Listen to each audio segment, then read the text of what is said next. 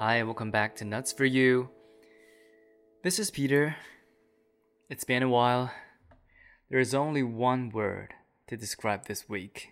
一样的，就是累。哦，真的是很累。我觉得我们的工作啊，几乎是没有喘息的时间呢。我我不知道我到底会不会怀念这样的日子。可能不会，我觉得。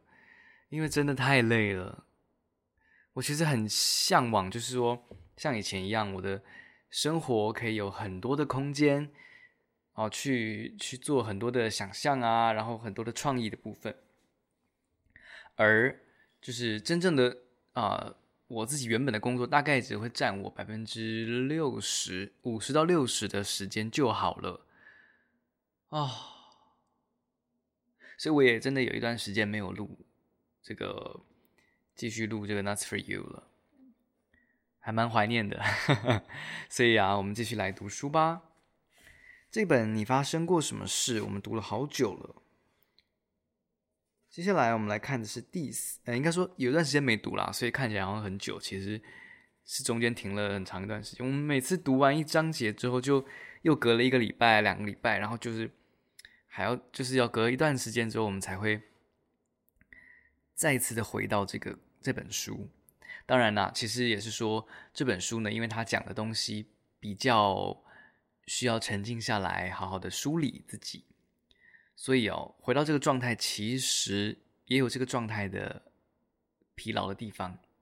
我们在这边休息一下之后呢，就会再次的回到现实生活中，然后继续呃继续我们的工作，继续我们的平常的生活。那每一次我们在听这些故事啊，体会他们这些感受的时候，就会发现，嗯，随着理解的过程，我们也在不断的成长，因为我们可以很多事情可以释怀，很多事情可以从一个爱的角度去看自己，看别人。我觉得哦，就是。讲一个比较玄的讲法，算了，白话点讲，就是其实，在一个宇宙的这个角度里面，我们跟别人啊，我们跟整个宇宙其实是一体的。我们难过，别人也难过；我们快乐，别人也快乐。所以，何不从我们身体自己做起？就是从我们当一个快乐的来源。我们常常鼓励别人，也鼓励自己。让我们也许偶然听到这个频道的朋友，能带着一颗温暖的心，继续的向前行。我觉得这就是对这个宇宙有一份正面的帮助，这是非常好的一件事情。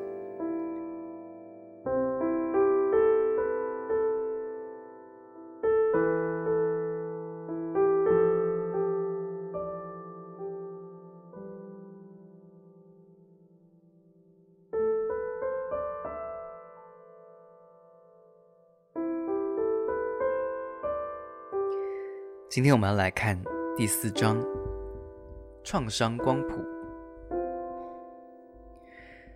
创伤就像发生一个船难一样，你必须重建内在世界，而重建的一部分，疗愈的一个步骤，就是要回去看那艘毁坏的船，以前的世界观。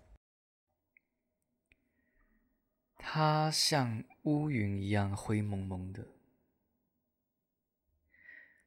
刚刚这短短的句子充满沉重的真实哦，将我立刻拉进了拉西亚邦德的畅销小说《Ruby》。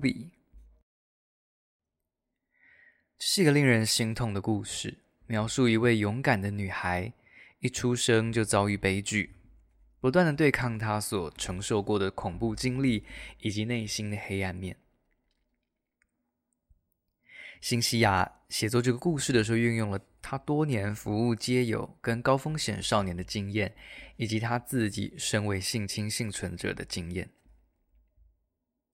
辛西亚来上我的读书会节目，后来也为《欧》这个杂志写了一篇文章，详细的描述他在精神健康方面所受的折磨。他写道：“很长一段时间，他都不知道自己到底怎么了。他只知道他透过痛苦的棱镜看世界。很多年的时间，辛西娅写道：我几乎没有睡觉，夜里总是小心的提防回忆涌现。有一些早晨，我会觉得自己仿佛被重物压在床上。”我内心笼罩深刻的羞耻，为什么我不能振作起来？别再想了。别人失恋之后可以迅速的挥别伤心，无论遭遇失业、房子被银行收走，甚至更惨的是，他们都可以立刻重振旗鼓。我开始觉得一定是我的人格有问题。辛西娅祈求他称为痛楚的那些感觉赶快消失。许多人学会逆来顺受，尤其是女性，戴上勇敢的假面具。辛西娅也不例外。然而，在最黑暗的时刻，他曾经考虑一死了之。后来，他被诊断出忧郁症与创伤后压力症候群。确定病症之后，他的生活中，并非每个人都愿意给他支持，他们怀疑我说的话，质疑我的判断，我的职业，以及我是否有能力去养育孩子。有些人从此以不同的眼光看待我。不过，随着时间过去，辛西娅找到了她需要的支持。我学到，我可以有感情。而且不必被感情压得失去生活能力。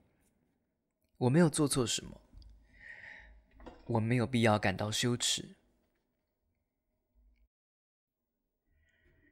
辛西娅的故事让我再次体认到，要面对过去的创伤是一件多艰难的事。许多人刚开始思考自己生命中的创伤时，都很难体认到早年的经历。与他们成人后做决定的模式息息相关。他们为自己的行为辩解，大家都这么想吧？也可能当遇到让他们不舒服的状况的时候，为了迅速逃避，他们会假装没事，想办法，可能是健康的办法，也可能是不健康的，安抚内心或干脆掩埋。要与创伤和绝和解，绝非易事。哦，这句话要与创伤和解，绝非易事。用念的听得懂吗？哎，我想记录一下，就在一分钟前，我划一划手机。其实我刚刚有暂停了一下，我去那个把衣服烘干，然后我就划划手机，发现哎，今天有新的 email 哎，就打开，是我去面试的那间。我想去的公司，他发了一个呃 reference check 的一封信，他要在他要帮我续薪了，还蛮感动的。虽然没有正式的 offer，可是表示我进入了下一关。然后，哎，等一下，我念一下他怎么说的。这也是我第一次收到那种英文的英文的这个这个录取的这种信。我来听听看啊。With reference to your application and subsequent interview, we are pleased to advise that you are our preferred candidate for the role. Could you provide the following information by 11th September 2023 as a reference before we make the formal job offer to you? 他说要 proof of salary, including bonus for the latest three months or uh, or the latest income tax withholding statement. Yours sincerely, People Department. OK， 嗯，需要调试一下心情，没关系，我们打假装没事，继续来录。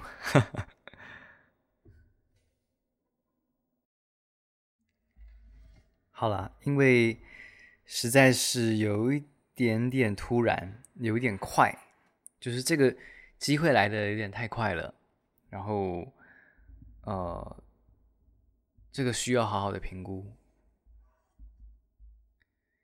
然后今天这集很特别哦，就是呃，这集的最后我会放上一段呃我母亲的祷告，因为就是每次我有一些哎特别的事情的时候，找找我妈妈聊一聊的时候，哦，最后就是电话的结尾就会带来一段祷告。跟上帝的祈祷，然后，呃，我从来没有想过要把它录下来，但这次刚好有一个机会，我就把它录下来了。声音稍微有点小声，所以我们把它放在结尾的这个，呃，结尾音乐的最后，可以。好，真的需要调试一下，嗯。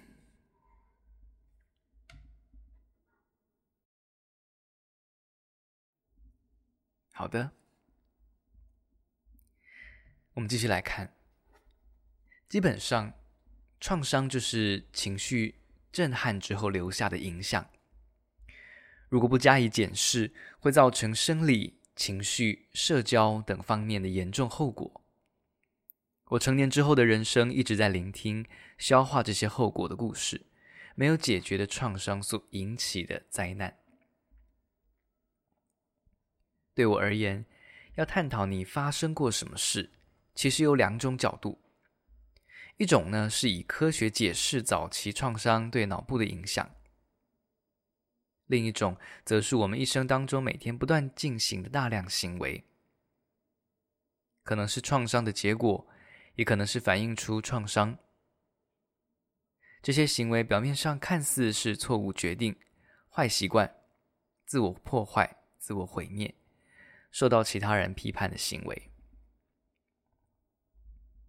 正是因为如此，我才会这么强烈的相信你发生过什么事这个的询问方法，因为可以避免你有什么毛病啊的那种批判意味，而各种上瘾、焦虑、忧郁、愤怒、难以保住工作、不断循环的恶质男女关系，我很确定一件事，那就是。所有痛都是一样的。我相信，几乎所有毁灭性的行为当中，都有大量的痛苦，深深根植于自己没有价值的那种感受，认为自己很努力，所以应该得到回得到幸福，和知道自己值得幸福这两件事并不相同。很多时候，我们不准自己享受福气，因为我们内心深处可能认为自己不够格。即使收藏了一些好东西，塞满整间房子，即使你的人生符合美好的框架，只要你曾经有过创伤却没有挖掘出来，你受伤的地方可能会破坏你建立的一切。这个章节创伤光谱的目的呢，是为了让读者辨认各种蛛丝马迹，判断是否可能受过创伤。我希望借由培理医生这样的专家所开发的工具，可以让大家准备找出是怎样的过去，让你成为现在的自己。当你回顾过去，要记住，无论发生过什么事，只要你还在这个世界上，依然活着，你就有价值。要记住，世上一定有希望。就像辛西亚所写的：“身心健全绝非不可能，只要一次一步，慢慢的你就能做到。”以上是欧普拉的导读。接下来呢是欧普拉和培里医生的对谈。我和你讨论创伤超过三十年了。我记得你曾经说过，十八岁以下的儿童当中，将近四成。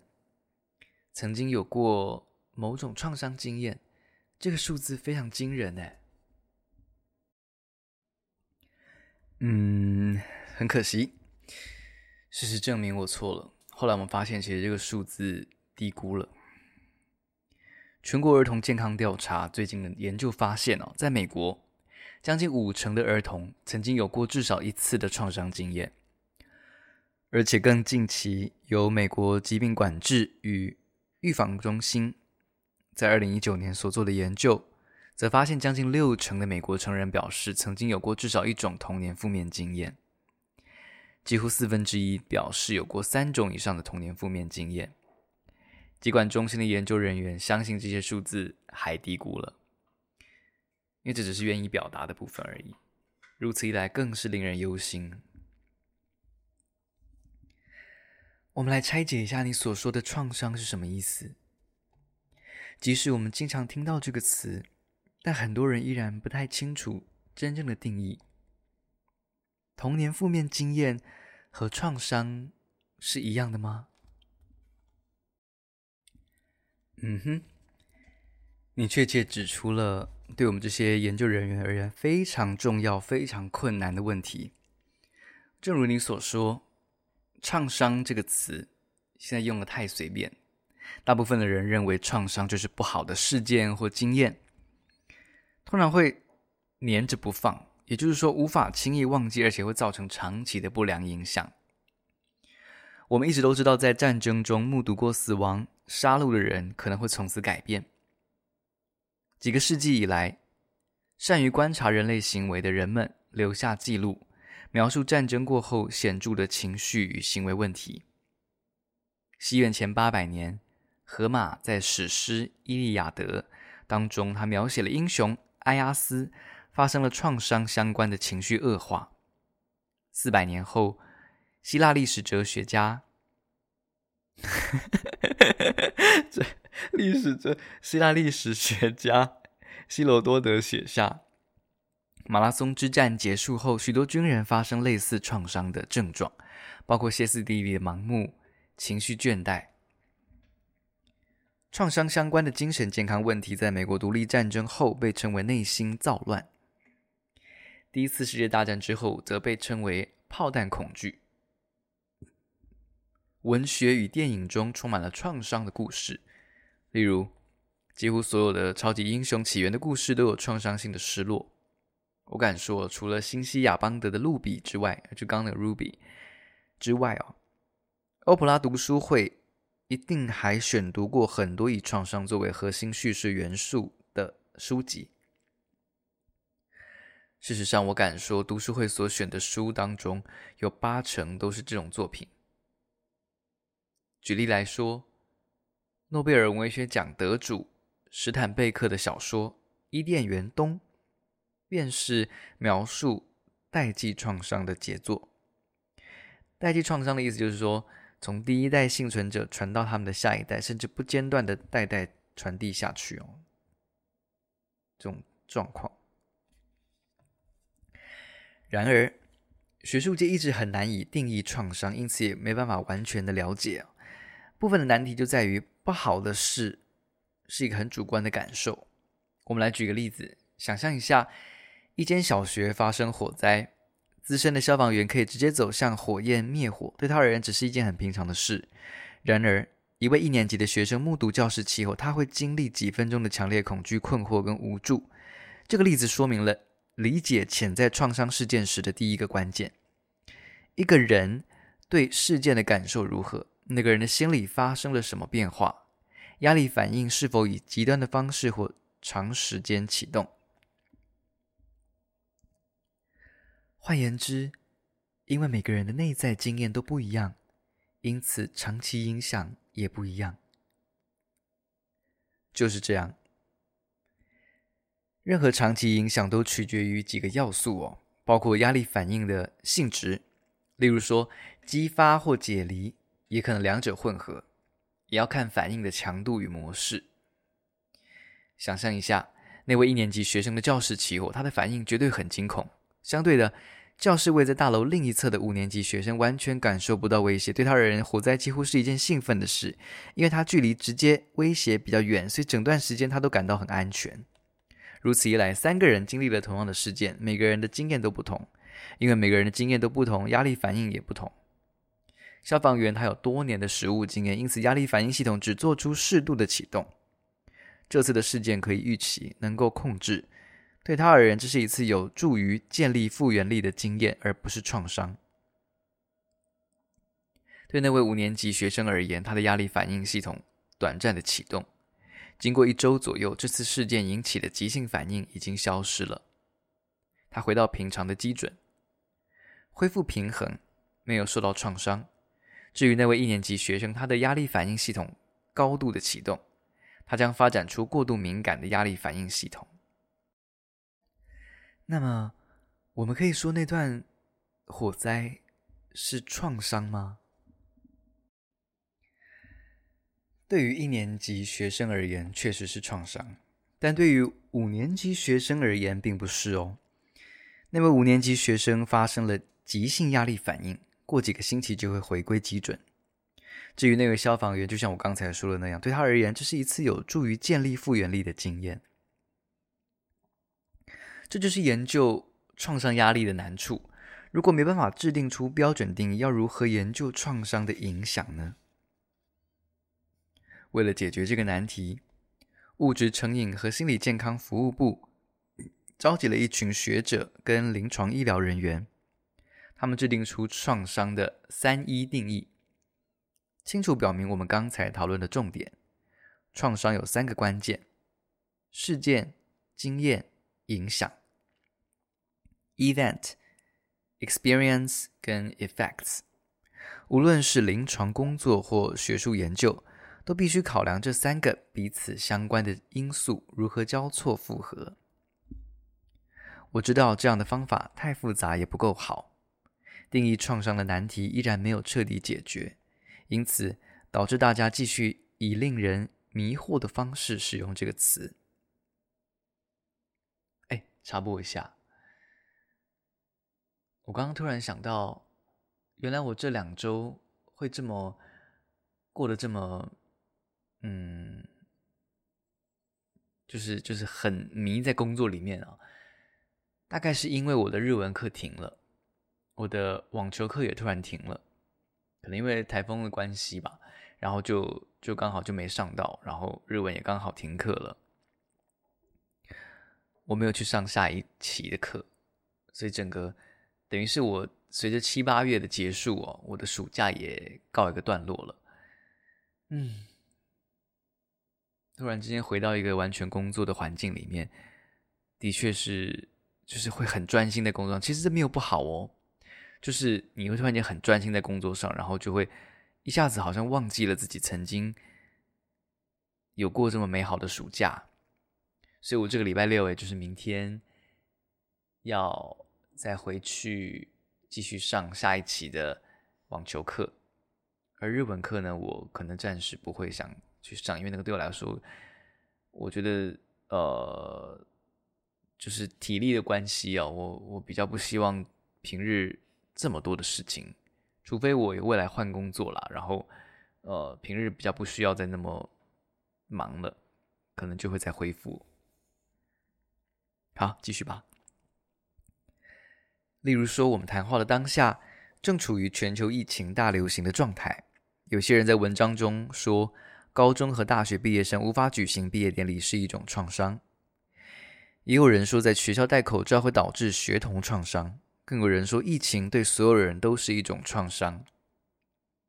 而其他人，例如我，会说：“等一下，这些事情虽然很烦、很恼人，甚至很悲剧，但不见得会造成创伤，更不可能让每个人都受到创伤。”全球疫情大流行，在许多方面都是共同体验的事件，但每个人的经验则各自独特。很多人没有生命，很呃很多人没有生病、失业、流离失所，也没有家人朋友染疫过世。像我这样好命的人，特权会被揭露，而其他人的脆弱之处也会藏不住。公共体系中的偏颇与缺陷也会被放大。对于那些资源最少的人，疫情比较可能成为创伤，但对于大部分的人，这次的经验虽然会造成压力，但不会产生创伤。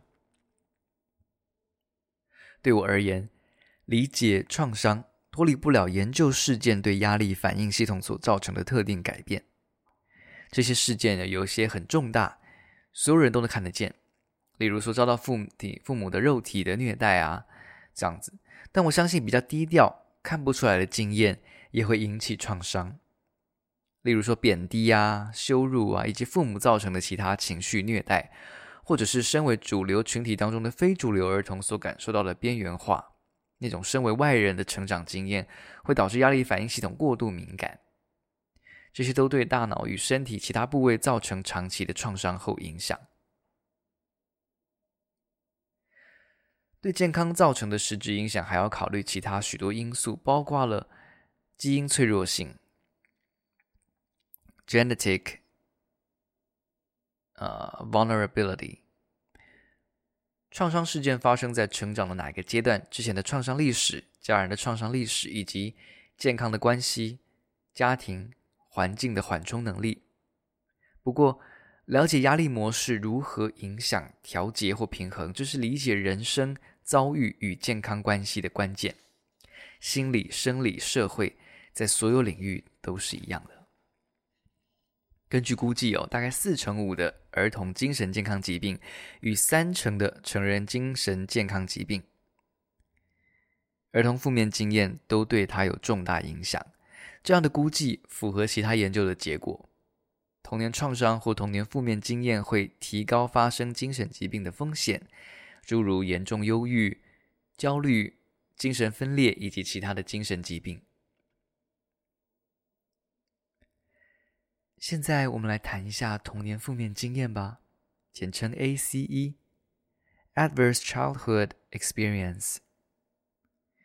我想请培理医生您大致说明一下童年负面经验是什么，而相关研究如何帮助我们更加理解创伤对健康的影响。好的，第一次的童年负面经验研究于一九九八年出版，作者创作了一份只有十道题目的简单的问卷哦。他列出了在十八岁之前可能遭遇的负面经验。在出版研究中，一万七千名成人填写了问卷，并且取得一到十的 ACE 分数。然后作者进一步的检视这些成人的身体、精神与社会健康状况。这份最初的童年负面经验流行病学研究发现了 ACE 分数与成年后九大类死亡原因之间的关联，也就是说，童年时期经历的负面经验越多，成年后的健康风险越大。后续以同样的资料所做的研究，同样显示出成人 ACE 分数与各种风险的关联，包括自杀、精神健康问题、物质滥用与依赖，以及许多其他问题。这些童年负面经验研究是我们有生之年最重要的流行病学研究，之后也重新做过很多次。一开始，医学界与一般民众都不重视哦。然而，最近十年，这份研究逐渐广为人知，但是却广泛的遭到误解。怎么说呢？一开始，由于研究设计的问题导致的一些抵制。因为做这份问卷的人几乎全都是中产阶级的白人，因此有人质疑研究结果是否适用于其他人体，呃，人口群体。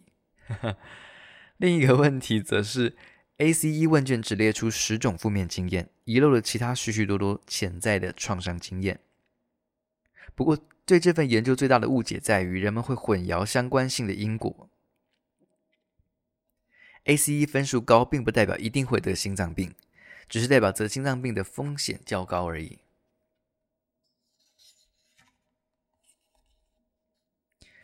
这个童年负面经验调查，我们来看一下他问了哪十个题目哦。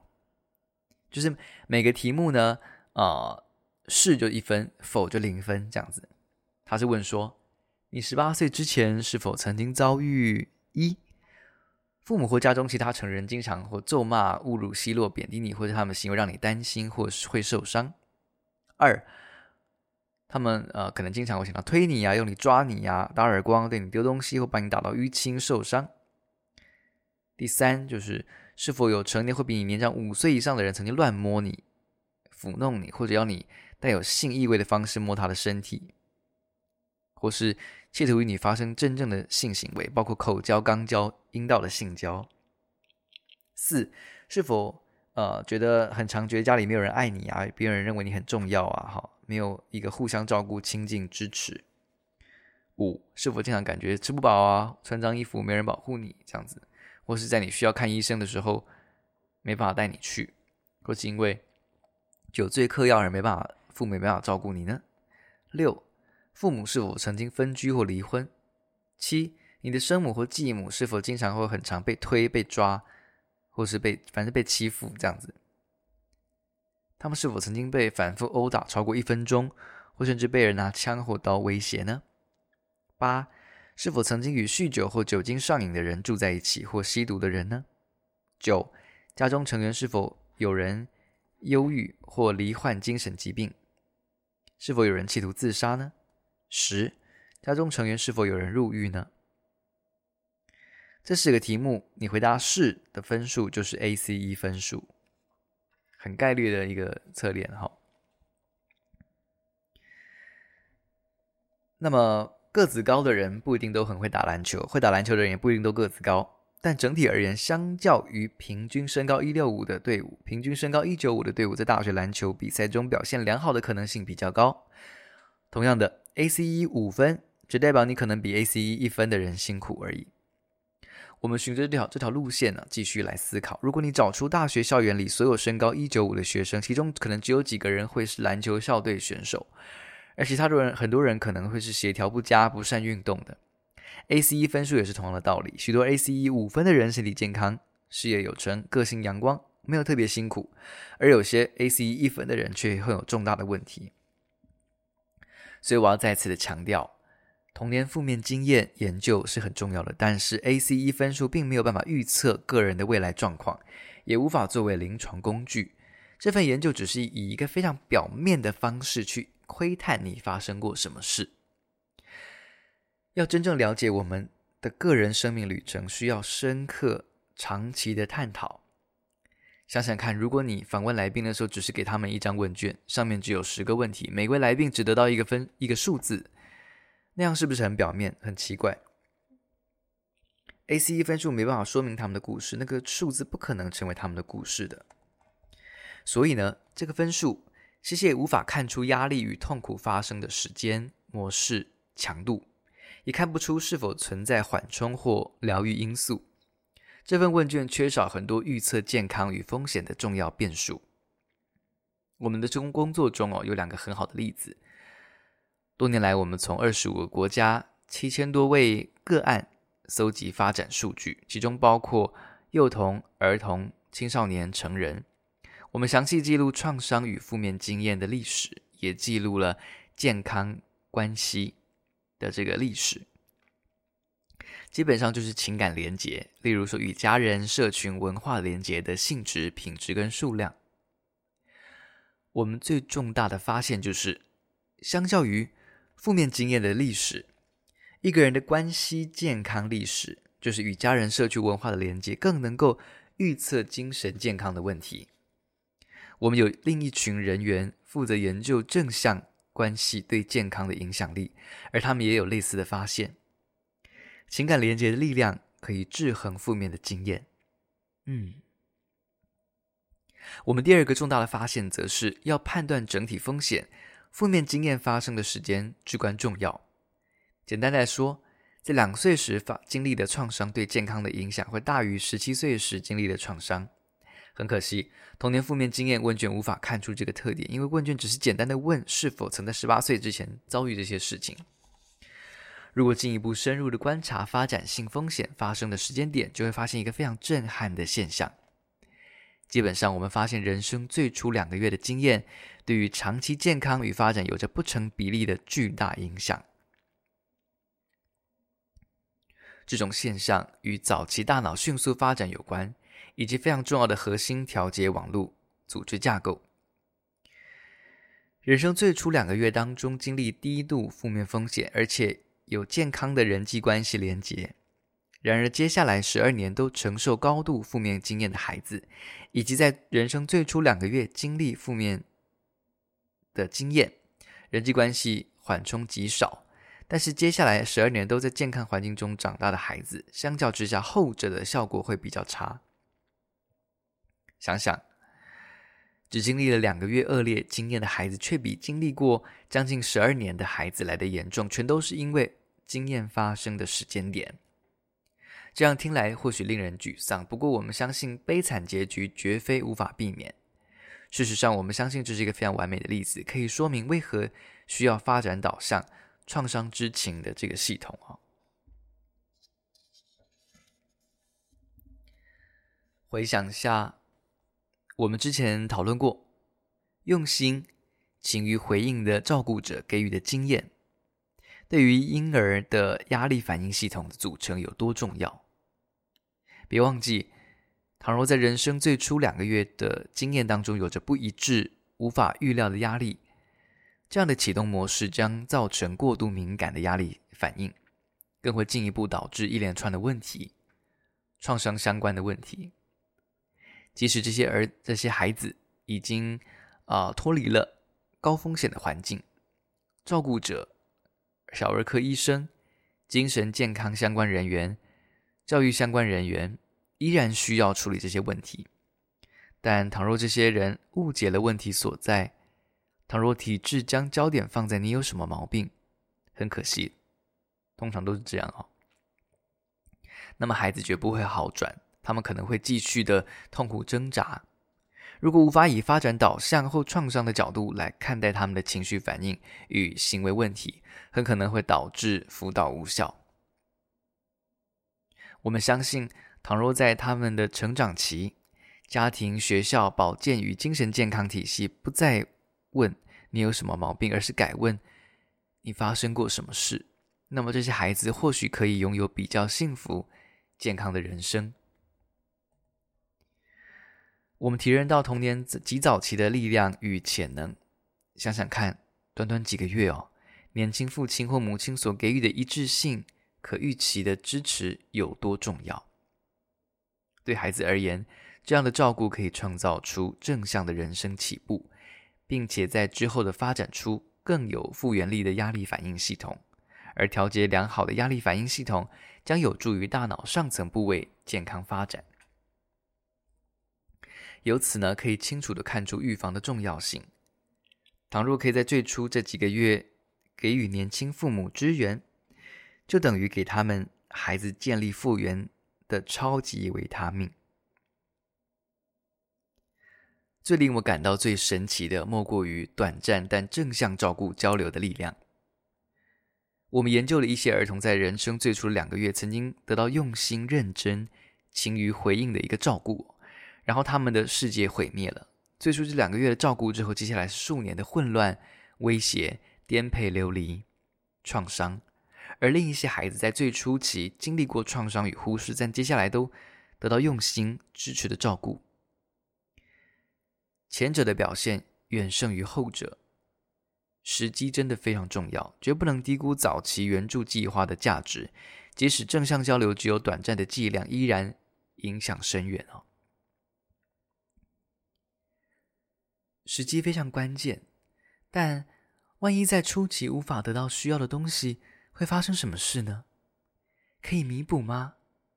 创伤是可以治疗的吗？当然，这是一个好消息。我们在后面的章节会进一步的探讨。不过，现在时间与时机的问题非常重要。关系连接与调节的相关神经系统对于当下的反应很强烈，这表示。有意义的治疗互动剂量，并不是一周四十五分钟。我们发现哦，当处理强烈的创伤时，可承受的剂量其实只有几秒钟。回顾因为创伤而破碎的人生残骸的时候哦，顶多只能够维持几秒钟，然后脑部就会开始运作，保护你免于痛苦。之前。我曾经治疗一位三岁的孩子，当时我就看到了这种现象。这个孩子和妈妈一起坐在家里面，突然有人闯入，他亲眼看着妈妈被杀。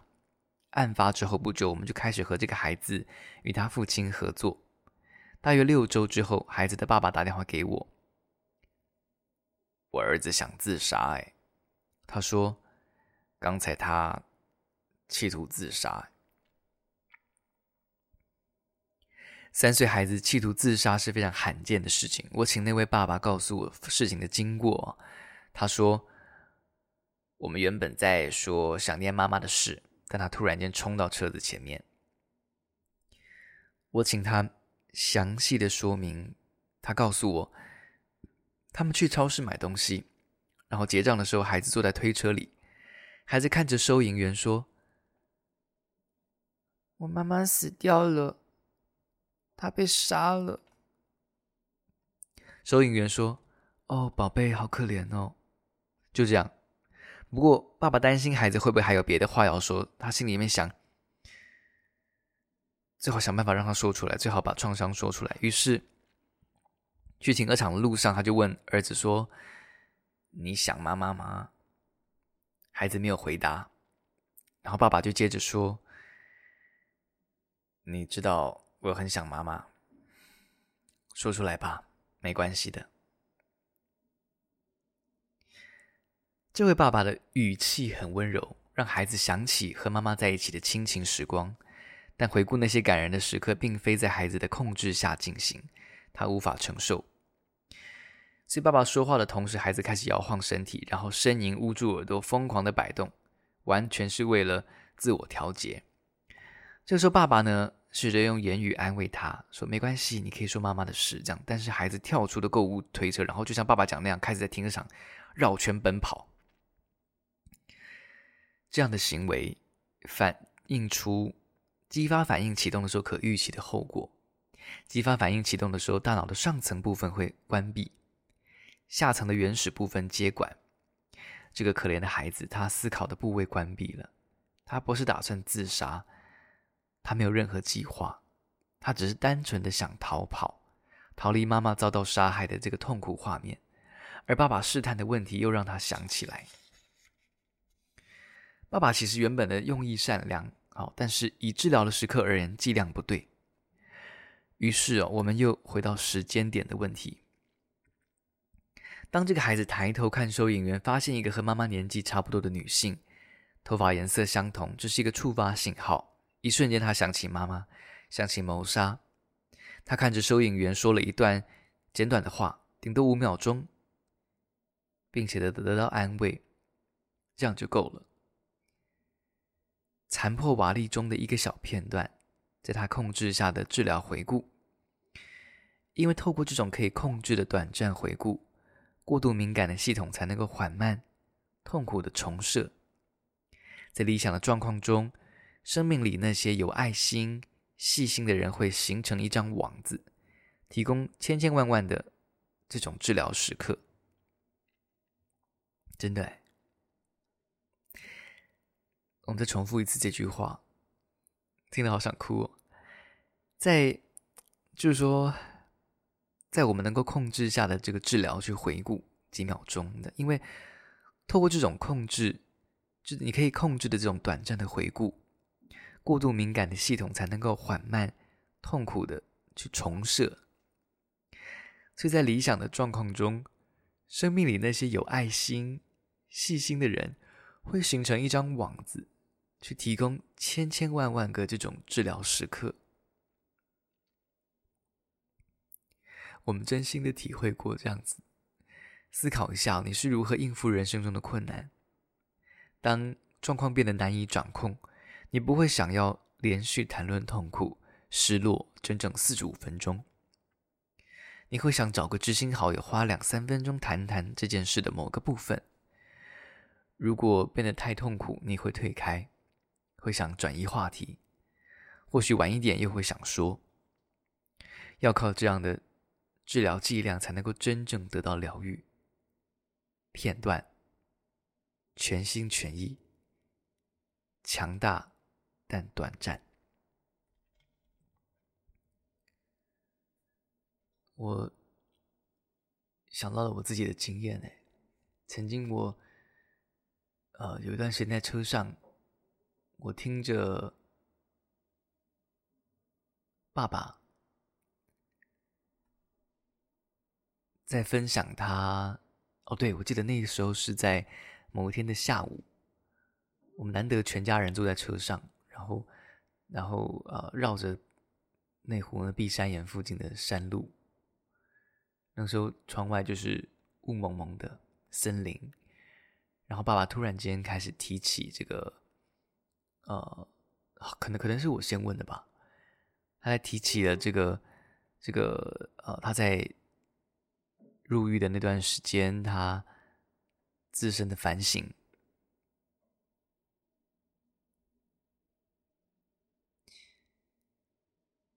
当下我在听的很认真的同时，我就我突然间有一种，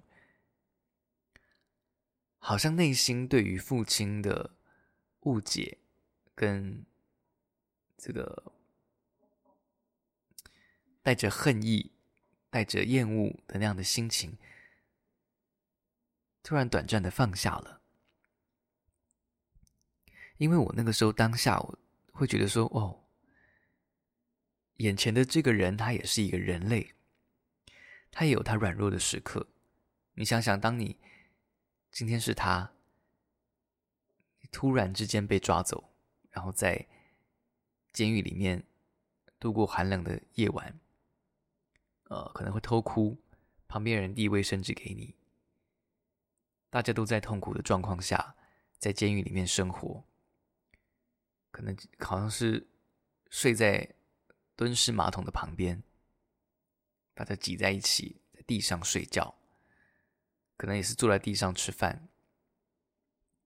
在那种环境下，是怎么样回想自己的人生，回想自己每一个所做过的决定是怎么到这个地步的，然后接下来该怎么做，就是那个过程。你，你可能站在远方，然后站在旁人的角度想。你可能会没办法体会，但你真的去听着那个故事，然后你真的去体会一次，一次，再一次，再一次，去回想，在那个感同身受的的这个情境当中，我们的同理心会被激发出来，然后我那个时候就。会有点同情吗？还是说，就是会觉得说，嗯，就是说，可恨之人必有可怜之处。这句话原本是反过来讲的，但是其实我这样子讲的顺序，其实是也是合理的哦。有些人你看起来他很讨厌，好像这个。乌苏拉一样，或者是呃什么美那个睡美人里面的反派角色，可是其实他过去也有着同样痛苦的时刻。一个人会黑化，一定是有原因的。所以当我们长大成熟之后，好，就是说，在我父亲发生了那样子的入狱的事件十几年后。我们回头去看这件事情，我们长大了啊，我们我们已经是一个三十岁的成年人。我们回头去看那个当时啊，自己还是一个十八十九岁的大学生，当时发生的那个事件造成的影响，还有后续的看着那个整个调试的过程。其实我觉得哦，就是当时父亲入狱的这件事，嗯，跟后续的这个创伤的创伤后的呃这些修复的过程当中的一些挣扎啊，或者相处上面造成的一些紧张，就跟父亲中风之后造成的很长一段时间的复健，然后那些家庭的挣扎是一样的，我觉得是一样的的这个。那个那个程度虽然没办法比拟了哈，但是那个状况其实是很像的，因为我有朋友也是，或是我的家人也是一样，都是父亲中风，然后我们看着那样子的挣扎跟纷争在家里面不断的上演着。其实我们可以去想，有的人是生理上中风，有的人是心理中风。所谓中风，就是那种一辈子可能好不了的创伤。你要一辈子去安慰自己，一辈子去学着怎么站起来。诶，哦，复健了，一辈子怎么样学着去复健？有时候我看过失败的例子，有的人中风之后真的没有力气复健，因为你复健只是维持而已，没办法进步，然后你会一直萎缩萎缩，而且有的人中风，他因为体质已经是那样子，呃，血脂肪过高这样子，哈，他可能一次中风，二次中风，三次中风，那个。那个受损的程度会越来越大的，然后复健又会越来越难，其实是一个非常每况愈下的那种悲剧哦。在那个情况下，人啊，周周围的人要怎么样维持正面，或甚至说当事人怎么维持正面，这都是非常难的人生课题。所以其实。我们不同的人，啊，每个人都有面对过那种很深很深的痛苦的时刻。也许你现在一帆风顺，可能只是还没有遇到。那很幸运的，你可以在你身心健全，然后呃，很很一帆风顺啊，好好的累积这样的幸福的时刻久一点，再遇到那样的事情，你也许抗压力会更够。那么有些人是可能来不及预备，来不及累积正面的经验，就开始先接触了痛苦的时刻，先当然会比较辛苦一点，但是这些都是人生，每一个人的生命都值得尊敬，不管他过程当中他做了什么样的选择，有有些人可能中间做了错误的选择，有些人可能中间挣扎蹉跎了一段时间才做了选择，这些都是生命的一的一个形式，所以呃。生命的各种形式了哈，所以我们都给予尊重，然后我们都知道那过程当中有多少的辛苦是别人无法理解的，所以我们在每次听见别人的故事的时候，都必须保持同理心，即便我们没办法完全的体会，但是我们要尽量去告诉自己，我们要有同理心，OK。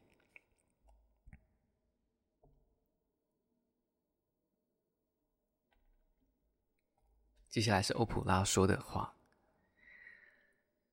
你刚才说的话让我非常感谢盖尔金这个人，他的友谊哦。自从一九七六年在巴尔的巴尔的摩新闻台认识他，他就一直是我人生中的一部分了。即使现在我们一个住在东岸，一个在西岸，在完全不同的时区，而且一样非常忙碌。但我们还是每天都通话。我是他的心理咨询师，他是我的心理咨询师。我从来没有去找过真正的咨商师，但是我认为我们的友谊就是治疗。当我们互相讨论发生的事，互相来回的交流想法，我认为这就是最好的处方。哎，你们会先退开，然后再绕回来，对不对？没错，先聊一些其他好笑的事，然后又会触动新的想法。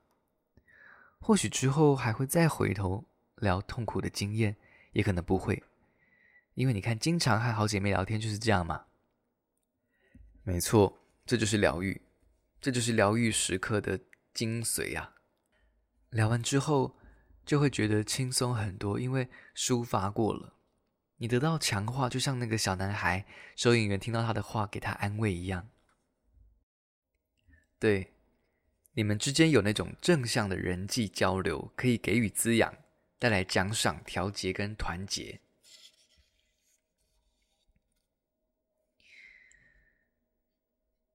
所以哦，刚刚我有了一个灵光乍现的一个啊哈想法，就是说，其实我们真正需要的是有人强化我们的信念。让我们知道，嘿，我没有疯哦，我会有这种想法感受，是因为过去发生的事，我的反应是合理的，而那个人会为我们证实哦，就是这样。所以光是他们看见你这件事，就会带来调节。对刚刚这个小孩而言，经过多年与各种人千千万万次的正向互动，包括爸爸、祖父母、邻居、朋友、老师，这些都会给予奖赏、调节、疗愈经验。这些都能帮助他。今天他已经是一个健康正向的青年了。失去母亲的遗憾依然会让他感到伤心寂寞，但很快就会过去。在基准线上，他的个性开明、好奇、善良，他没有感到调节不良或悲伤损坏。正式的心理咨商持续了大约一年，但是这些治疗时刻十二年来每天都会发生，并真正的帮助他重建健康的内心世界，走出三岁那年被创伤毁坏的断垣残壁。这个孩子有没有创伤后压力症候群啊？我们很多人所知道的创伤后压力症候群，都是发生在战场老兵身上，就像第一章的罗斯曼先生那样。但我知道，其实任何年纪发生的创伤，都可能导致创伤后压力症候群，是这样吗，医生？没错。任何年纪发生的创伤都可能导致我们称为创伤后压力症候群的各种症状，而这个孩子也有。如果你还记得创伤的三个要件，三一就是事件、经验、影响。创伤后压力症候群属于影响的这个部分，那是一个特定的并发症状，几种综合症状可能会在一起或是数起创伤事件后发生，这是一种精神疾病。列在精神疾病诊断准则手册当中哦，大部分的临床医生都用这本手册归类精神健康的问题。诊断出有创伤后压力症候群的人，在经历过一起或数起创伤事件之后，会出现四种重要的、主要的这个症状群，如同你刚才提到的，因为机车回火而触发症状的寒战老兵麦克罗斯曼，他就有创伤后压力症候群。第一种称为创伤经验再体验，这种症状包括突然想起与创伤事件相关的影像或念头，也会做梦或噩梦，可以将这些症状视为大脑努力在理解这个世界。通常当创伤事件发生的时候，因为威胁性太强，超乎我们平常的经验，因此不符合我们惯用的世界模式。回想一下我们之前的讨论，我们的心灵永远在努力维持我们人生早期建立的世界观。人都是善良的，父母会保护我们，学校很安全，这种的。心灵想看见我们相信的事，因此会紧抓着支持那些信念、世界观的事情，忽视不符合的事。但是创伤可能暂时粉碎了这样的内在地貌，世界观会暂时的破灭。不能相信人啊，我怕我爸爸他会伤害我啊，学校是我的朋友被枪杀的地方啊，这种的。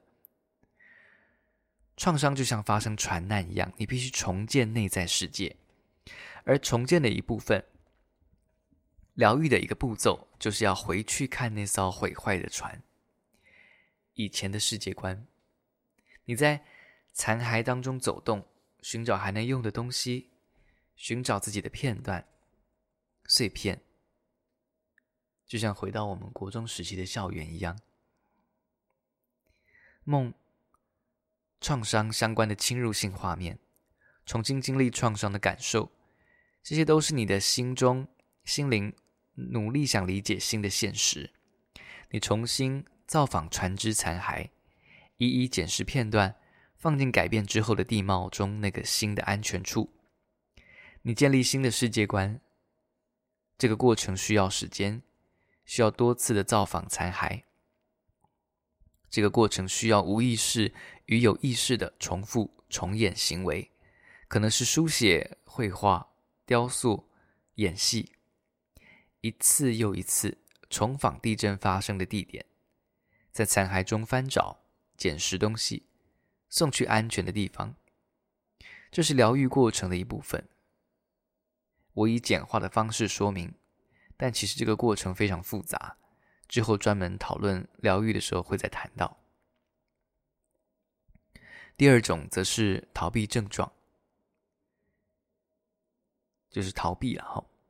当我呃我们相信这些症状之所以会发生呢，是因为重新接触了相关的人、地或其他会让他回想起原始创伤事件的东西。还记得吗？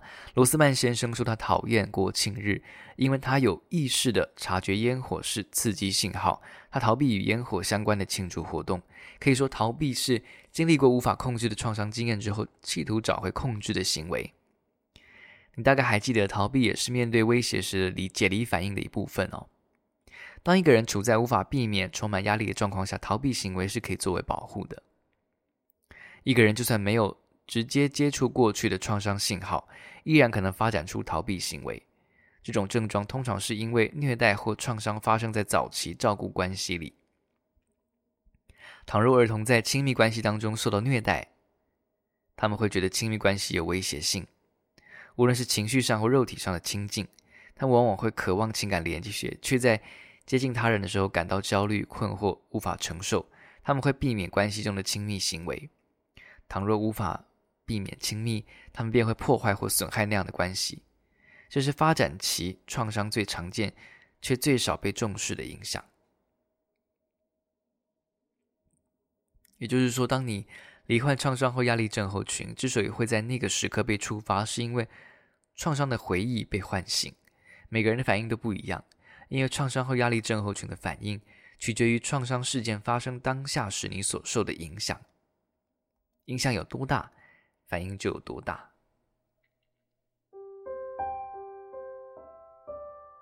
聊到这里，我们稍微休息一下。下一集再继续吧。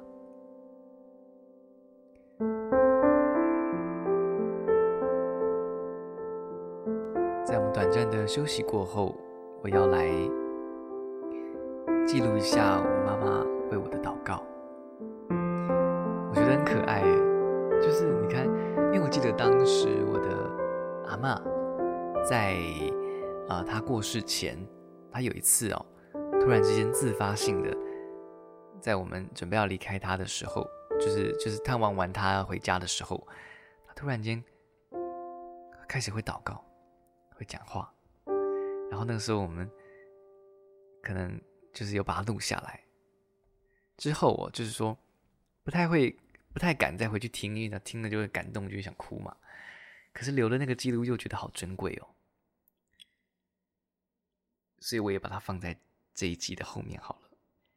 也许封存在这里有一段时间，我们可能会忘记这边有曾经有一个小宝物，但是多年后回来看，好像还不错哦，可能会发现这个惊喜，然后很感动吧。好啦，我们来听听。地方的时候，哇，真的就是会想要离开，主要但是，呃，如果这是你为我们所预备的，这个要我们。呃，加强我们的这个肌肉，然后锻炼我们的话，是吧？就求你帮助我们知道，呃，什么时候该停留，什么时候该离开，是吧？求你帮助坤平，是吧？在中国信托的工这个工作，啊，是不是要坚持的把这个系统完成，并且在这里可以得到一个合理的待遇，是吧？把。他仰望在恩主你的手中，是吧？其他地方的机会，呃，分平有时候呃会想要去尝试，是吧？就求你真的是带领他，常常的呃做好预备，是吧？无论他这个在哪里，是吧？我们都相信有恩惠有慈爱要随着他，是吧？帮助他每一次做决定的的这个过程里面。是吧？都邀请圣灵的介入，是吧？求你来带领他，是吧？使他里面呃有这个平安，是吧？因为有时候我们自己的呃意见过过强的结果，乃是不容易听到圣灵的带领和声音。就求主在这件事情上面来全然掌权，是吧？圣灵啊，求你来啊带领昆平啊，真的是他的。每一个这个过程，是吧？都有你的奇妙恩典，感谢赞美主，祷告奉耶稣的名，阿门。阿门。妈妈，